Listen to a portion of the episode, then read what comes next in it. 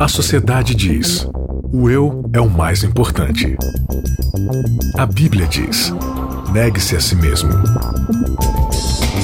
O mundo incentiva: siga seus desejos. Jesus convida: siga-me. A cultura diz: pense igual, seja igual, conforme-se. O cristianismo diz: não se conforme com os pensamentos deste século. Contra a cultura o Evangelho clama pelo diferente. Começando mais um Contra a Cultura, o Evangelho clama pelo diferente. Olha aí, Mayara. E aí? Tudo bem? Olha só. Estou bem. Eu ouço vozes É. do além? Ouço voz do além, mas não vejo quem é. Ah, Além, é o Isaac. além, além. E aí, Isaac, tudo bem? Tudo bom, eu só não estou além mar, porque Minas Gerais não tem mar. É, pois é. Não estamos separados então por água? Não. Não, né? Algumas Não, águas, não, não algumas as marítimas. águas. Exato, não as marítimas, né? Mas por alguns quilômetros, né, Isaac Rezende? Você que não para Bons de viajar agora. Agora eu sou cidadão do mundo. Que bom. que bom, mas nós não desistimos de você, Isaac. Então, Não. eh, mesmo você não estando aqui ah, neste estúdio, a gente corre atrás de você usando a Em espírito e tecnologia. verdade. Em espírito e verdade e a tecnologia também. Bianca, Hum. por falar em tecnologia, eu tenho uma novidade pra você Ah, é? e pros nossos ouvintes. Ah, é? Opa. Você curte Spotify? Eu curto Spotify. Muito. Você curte o Spotify, ô Mayara? Eu curto.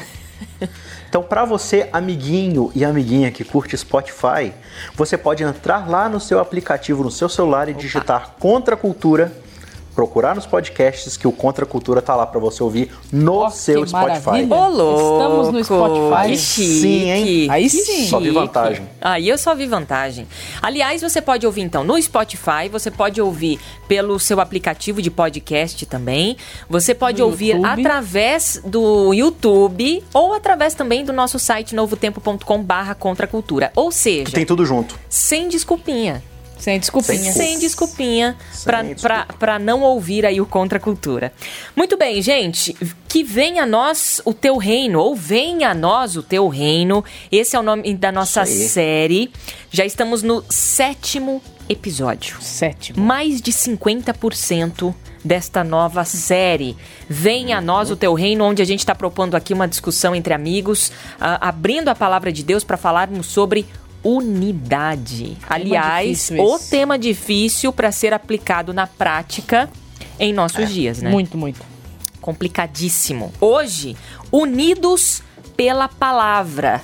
Este é o título do nosso episódio. Nós seguimos aqui também o nosso guia de estudos, ah, onde o, o tema está falando lá sobre conflitos, os conflitos que a igreja primitiva enfrentou.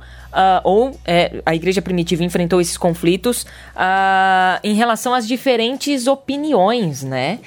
Ah, um pensava diferente do outro e tal, e como é que eles conseguiram se unir para que desse certo ali no final. E, e a- e Não, de lembrando, né? Lembrando que a gente fez, né? A última lição foi sobre Atos, né? E a Sim. gente vai recapitular algumas coisas aqui. Mas a gente lembra que logo no comecinho do livro dá a entender o quê? Que Pedro vai lá, começa a fazer aquele sermão, né? Após o Pentecostes ali. E a gente tem cerca de 120 pessoas, considerando eles apóstolos e os que andavam perto com Jesus. E aí Pedro faz um sermão, né? Sobre Cristo, sobre o Evangelho. Sim. E aí você tem milhares de pessoas se convertendo de uma hora para outra. Olha aí. Mas milhares. E aí você imagina que era um grupo de 120 pessoas. Pega um grupo de 120 pessoas aí, já é difícil você ter unidade de pensamento, certo? Oh, Aí você tem milhares sendo acrescentados da hora para né, da hora para outra, ou do dia para noite. pra noite. é. E aí você imagina como é que você vai ter agora essa unidade de pensamento com milhares de pessoas, cada um com uma cultura, com uma história, com um conceito, todos eles se juntando ali. E aí, como é que você faz? Pois é, tem que ter Não. alguma coisa que que, seja o ponto que de... dê o grude nessas Exatamente. pessoas, que una que una essas, essas pessoas. né? E a gente É. já revela isso logo de início no título, porém a gente vai discorrer melhor sobre isso, unidos Sim, é. pela palavra. Pela palavra. Lê pra gente aí rapidinho o capítulo 2 de Atos. Uhum. Só o comecinho do verso 42, só a primeira frase. 2,42 aqui na minha Bíblia diz o seguinte: Todos se dedicavam de coração ao ensino dos apóstolos, à Olha aí. E ao partir do pão e à oração. Mas todos se dedicavam de coração aos, aos- ao ensino dos apóstolos. Eles se preocupavam em estarem juntos para se relacionar, né? Mas o relacionamento era baseado no quê? No, né? no, ensino, no ensino. na comunhão ali da palavra, de estudar realmente é, o que Deus havia ensinado para os apóstolos e os apóstolos agora estavam passando adiante, porque né, a gente só tem o Antigo Testamento nessa época, mas basicamente depois a igreja vai entender que a própria palavra dos apóstolos selecionada ali vai ser a palavra de Deus, né?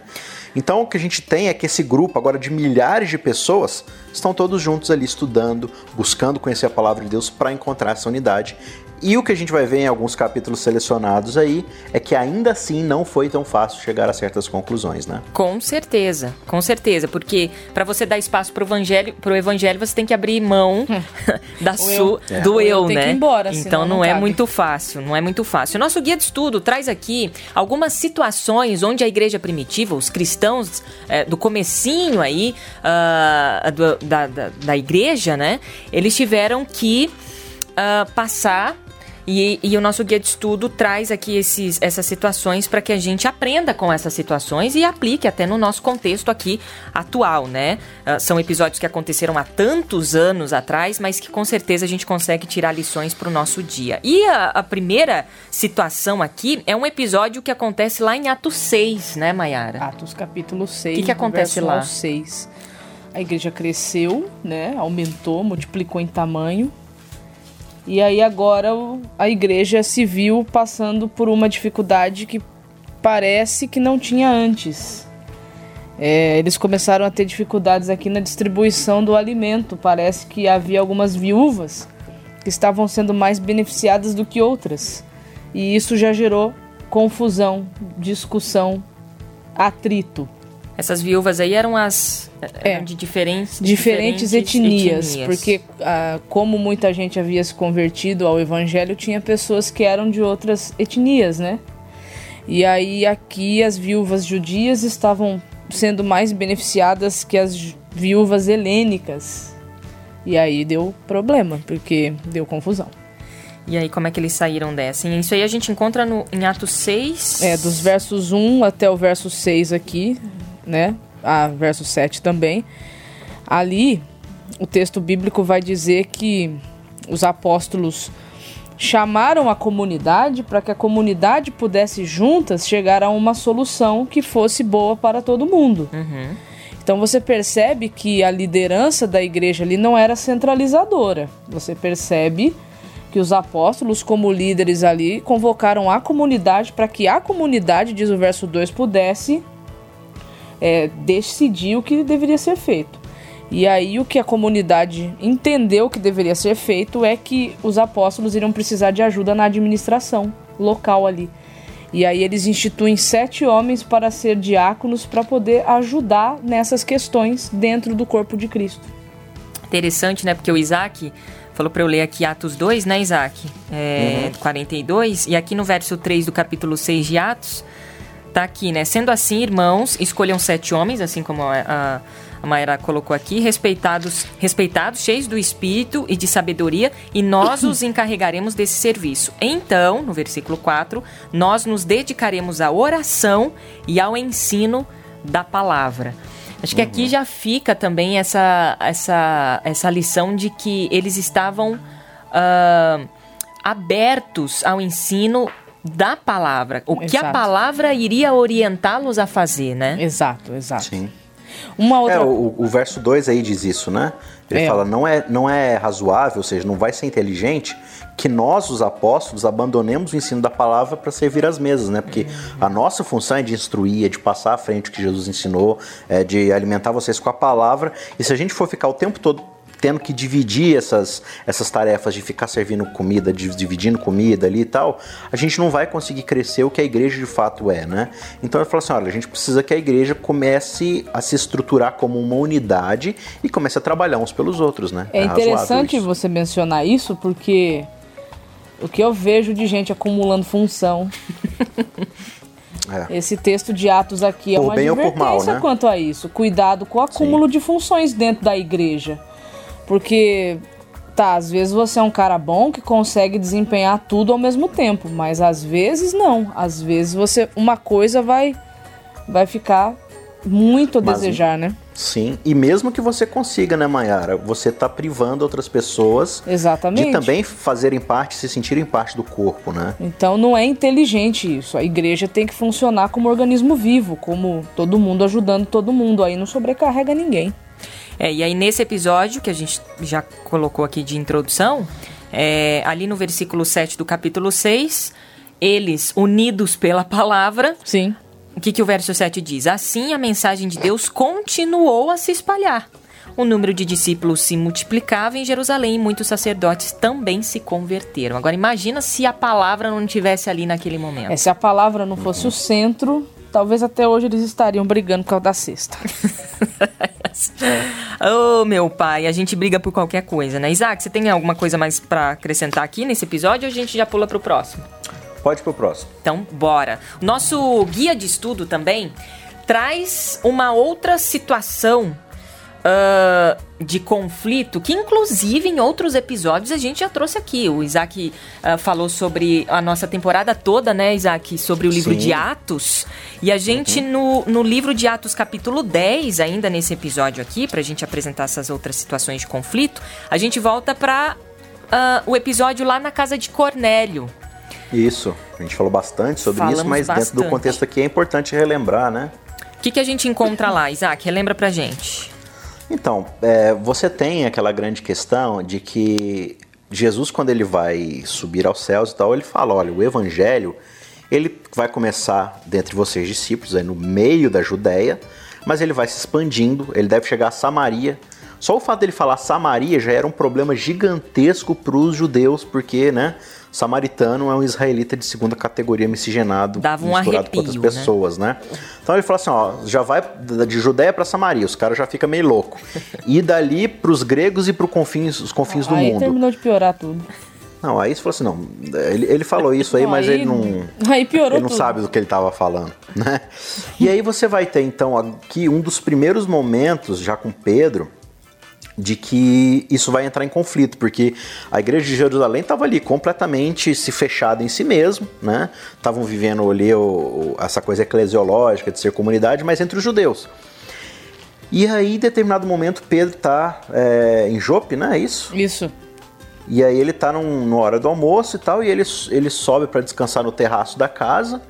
E aí ele tem uma visão ali. E enquanto ele está tendo essa visão, que a gente vai trabalhar daqui a pouco, é, ao mesmo tempo, em uma outra cidade, onde um centurião chamado Cornélio, que era um, né, um centurião romano que cuidava dos exércitos ali, ele teve essa visão e aí ele era uma pessoa temente a Deus, era uma pessoa que estava buscando se conectar com Deus, buscando conhecer a Deus, e ele tem essa visão de que é para ir buscar Pedro, né? Então você percebe o Espírito Santo agindo nas duas pontas, com o que vai transmitir a mensagem e com o que está prestes a receber a mensagem, ou seja, ele está preparando a mensagem com um e preparando o coração para receber a mensagem lá com o outro.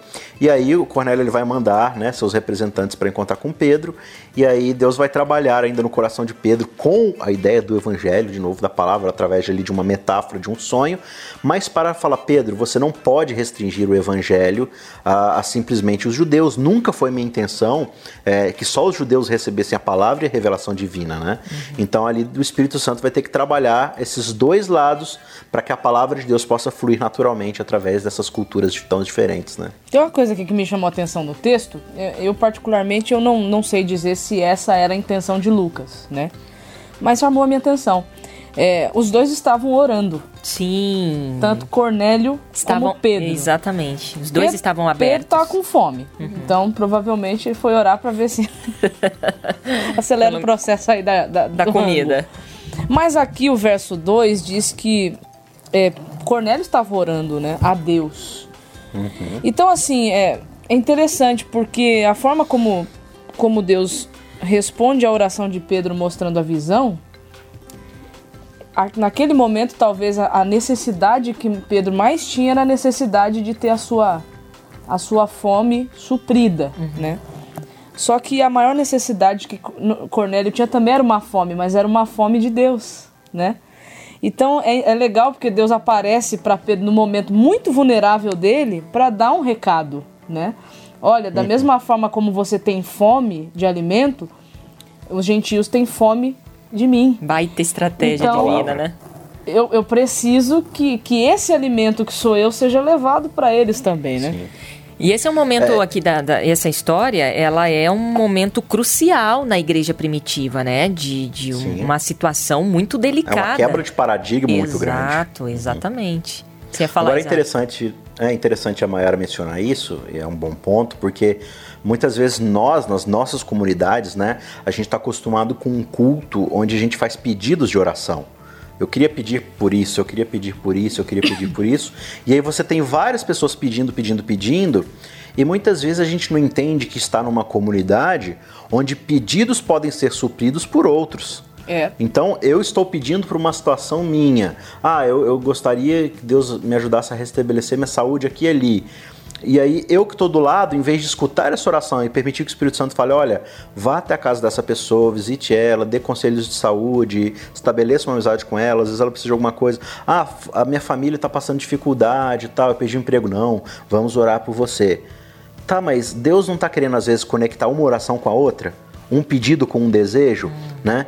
Então o Espírito Santo ele faz isso e a gente precisa aprender, né? É, a história, ah, eu queria pedir oração para uma família lá que ela está passando necessidade, mas eu não estou disposto a ir lá pra e ajudar a necessidade dessa família. É que nós, a gente às vezes nos coloca como resposta de oração das pessoas, Esse né? É o exato, ponto, né? exato. Né? Então a, é, a oração aqui ela entra como um instrumento divino mesmo, não como um meio de, de alcançar coisas de Deus. É que a impressão que Você a gente tem é que... assim, muita gente orando, Deus vai. Nossa, é muita pressão. Nossa, que barulho! Ah. É muita pressão. Você lembra né? como é que funcionava aquelas telefonistas antigas, né? Em alguns filmes você vê que a pessoa liga, aí uma telefonista atende, aí ela pega um cabo e conecta a ligação com outro negócio que ela passa a chamada para o outro telefone. Já viram essas cenas uhum, de filme? Já. Né? Então às vezes está lá Pedro, né, falando com Deus, aí Cornélio liga para Deus também, aí Deus pega o, o cabo de, de Pedro e de Cornélio e conecta conecta no outro e fala assim, agora vocês vão se falar, né?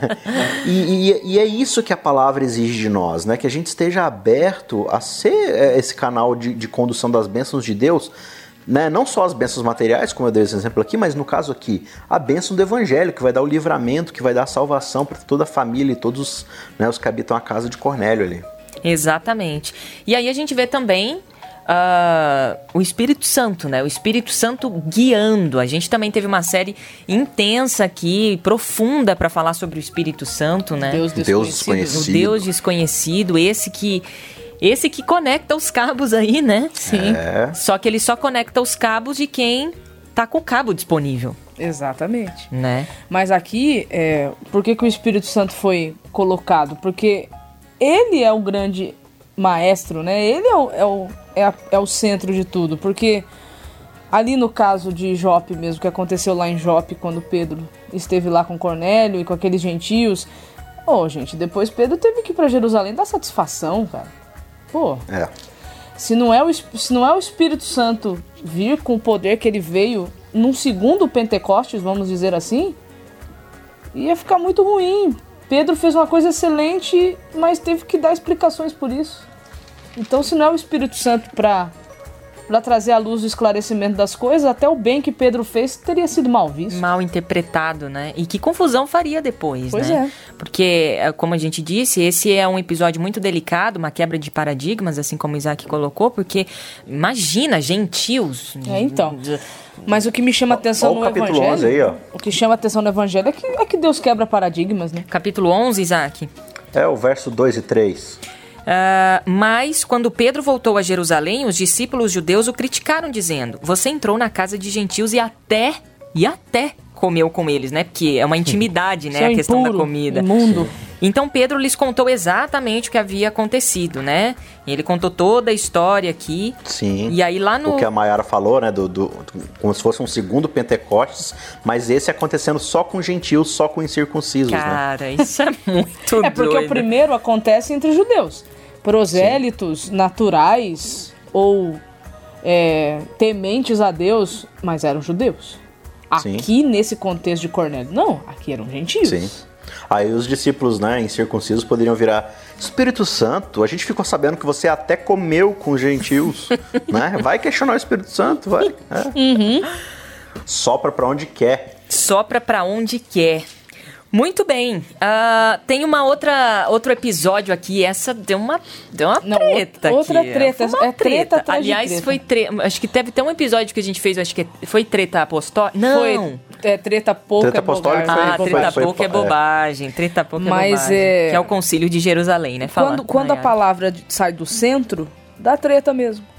É, quando Cristo sai do centro, você tá, você tá só. Aí tem discussão. Quando a palavra está no centro, aí há Acabou. debate. e Aí- o que, que é o debate? sim. É uma conversa, é um diálogo, é uma proposta ah, conjunta, né? Todo mundo. Visando a convergência. né? Exato, exatamente. É todo mundo com pensamentos diferentes, mas unidos em um propósito, Sim. né? O Isaac, ainda até num episódio que a gente fez lá no comecinho do Contra a Cultura, lembra, Isaac? A gente fez um episódio falando sobre unidade, mas era unidade na diversidade, né? Deus não nos criou para sermos uniformes, mas ah, sermos unidos mesmo na diversidade. Todo mundo, todo mundo tem um pensamento diferente e tal. Sim. A gente tá nesse contexto agora, né?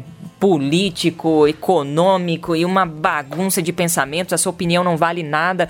Só que a, a opinião do outro não vale nada porque eu estou preocupado somente com o meu umbigo. É, exatamente. Né? Com quando, certeza. quando a gente está preocupado com o coletivo, a opinião do outro vale sim. Eu- e aí vem o respeito, porque eu olho pro outro e eu tenho empatia pelo outro e eu escuto o outro. É. Hoje eu não quero escutar ninguém porque eu só tô preocupada comigo mesmo, Não, com os meus se interesses. você, né? é, se você entende a estrutura política democrática, né, desde lá dos, dos senados gregos, o que, que é a política? A política é a arte de fazer o possível, Uhum. ou seja, você tem uma pessoa representando cada tipo de segmento de uma, de uma sociedade, né, é, os grupos diferentes, né, pobres, ricos, classe médias, empresários, agricultores, o carinha que, que é pobre lá e que precisa de ajuda e tal. Então você tem um, um tipo de pessoa para cada, cada faixa da sociedade. E aí, juntos, essas pessoas vão tentar chegar a acordos em comum para tentar, na média ali, chegar à conclusão do que é melhor para todo mundo. E aí é que está o debate da política. Hoje a política não. A política é, é, a tentativa da imposição da minha ideia a todo custo em cima do outro, né? desrespeitando as liberdades, desrespeitando o pensamento alheio. Não é mais essa coisa do debate, da convergência de ideias, mas de imposição, de forçar o meu lado, porque só o meu lado está certo. E acaba sendo mais é, uma torcida de futebol do que realmente uma discussão. É. E a igreja, ela, ela acaba caindo muito nisso, né? As nossas comunidades. A gente não visa o bem comum é, buscando a convergência de ideias dentro do evangelho, né? Eu quero simplesmente impor aquilo que já é fácil para mim, aquilo que eu já acredito, aquilo que eu não tenho dificuldade de vencer um pecado, por exemplo, né? Eu, eu, eu já venci esse pecado, digamos assim, porque ele não é um problema muito grande para mim, aí eu quero obrigar a igreja toda a focar nesse ponto, porque daí eu sou maioral, né? E, e- e muitas vezes... é, esse é o grande problema, são coisas às vezes que até estão fora da palavra, que são é, totalmente. como- Como é que se diz? É, marginalizadas da palavra, elas estão muito à margem do centro do que realmente é o evangelho, né? Quando você de fato se, se debruça sobre o evangelho para discutir o que, que ele quer na nossa vida, é, é muito mais é, tranquilo de se chegar. Não que não vá ter diferentes pontos de vista, né? Mas o Espírito Santo vai trabalhar, os corações estarão moldados a querer receber de fato o que a palavra está dizendo. Mas não é isso, a gente não se coloca nessa condição de realmente abrir o nosso coração para o Espírito Santo falar pra gente, né? É verdade, a gente já tá com. com é, terminando aqui o episódio, mas antes a gente queria falar também sobre o Concílio de Jerusalém, já que a gente falou que também Sim. essa foi uma situação. O que, que aconteceu lá no Concílio de Jerusalém? Qual foi a treta lá no Concílio de É, Jerusalém? a, a grande treta do Concílio de Jerusalém. Isso lá em de Atos novo, 15, né? É que lá em Antioquia haviam gentios que estavam se convertendo ao evangelho e aí alguns judeus começaram a querer impor sobre eles algumas práticas que era do judaísmo, como isso sendo crucialmente importante para a salvação deles. Então, a saber, a circuncisão foi um dos maiores problemas ali, né? Porque a circuncisão havia perdido o seu sentido original, né? Conforme dado por Deus. Havia se tra transformado em outra coisa, né? Numa, num meio, numa forma de alcançar graça, né? Misericórdia da parte divina. E aí alguns judeus saíram lá da onde eles estavam, foram até Antioquia, encheram a paciência dos irmãos lá, querendo exigir que os gentios também fossem circuncidados, porque senão eles não seriam salvos. Então eles precisavam, precisaram reunir um concílio para poder discutir dentro da palavra o que realmente o gentio ele deveria né, deixar de, de fazer, enfim, coisas que estavam relacionadas ao paganismo, né, para que eles não fossem mais confundidos com pagãos, porque afinal de contas eles não eram mais pagãos, né, agora eles eram de Cristo. Não, você, você percebe que a, a, essas diretrizes que são dadas a eles são especificamente ao contexto do, da cultura que eles viviam, uhum. né? É, não é tipo assim, ah, mundialmente então você não pode comer isso, não pode comer. Não, o ponto ali é, vocês estão vindo de uma cultura pagã é, onde tem toda essa, essa coisa por trás desse ato de comer a carne, de estar ali nos cultos aos ídolos, né?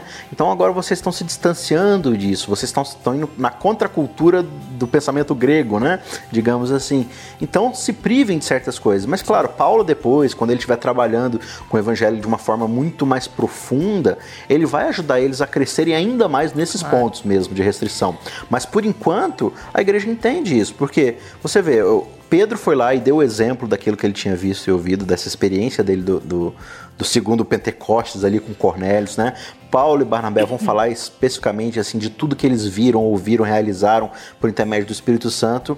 E Tiago, no final das contas, ele vai dar esse apelo, fala, gente, uh, se a gente for realmente reler o Antigo Testamento, né, a nossa Bíblia, a gente vai perceber que nunca foi propósito de Deus manter o evangelho só com os judeus. Uhum. Sempre foi ideia de que eh, a casa de Deus fosse uma casa para todos os povos, para que eles viessem e conhecessem a Deus, né? E aí a igreja acabou chegando a essa conclusão e ficou maravilhada. Falou assim: não, à luz da palavra, de fato, quem somos nós para lutar contra o Espírito Santo que está tentando salvar essas outras pessoas, Sim, né? E lá no que Deus realmente nos transforma em, em meios para isso, né? E lá no versículo 28 do capítulo 15, é, tá escrito aqui, né? Pois pareceu bem ao espírito e a nós não impor a vocês nenhum peso maior que esses, que esses requisitos. Aí falo do alimento, uh, ofertas a, a, ídolos e tal, mas você vê, uh, é, uma, é um respeito e é um, um, jeito de se falar, é um, é um carinho, é um, né, uma consideração, não é assim, ó, é o não seguinte, é a gente não tá nem aí porque você, a cultura de vocês, não sei o que, nananana, e se não for assim, vocês não estão junto com a gente, acabou e pronto, um muro de separação. Não é isso, é uma ponte. Exato. Né? É uma ponte, isso é muito legal. E depois a gente vê, a gente estudou isso aqui no. É, Uh, em outros episódios, a gente vê essa decisão do concílio a partir do versículo 22 até o versículo 35 aqui. Inclusive, eles mandam uma carta, né? Que foi fofinha foi, a carta. né? Para o pessoal de é, pro pessoal de Antioquia, tudo. Explicando, né? Nada é, arbitrário, agressivo, né? austero, agressivo, não. Porque o evangelho nunca. nunca, nunca essa foi. não é a proposta do evangelho, né? Nem. Gente, final de mais um episódio. A, já. a lição já acabou. Já. Acabou, Isaac. Que coça. Que coça, não? Mas semana que vem, você está em Minas Gerais? É, semana que vem, Isaac? Possivelmente. Bianca, não, não vou estar tá, não, mas vou estar tá nesse episódio em Minas Gerais. Muito bem.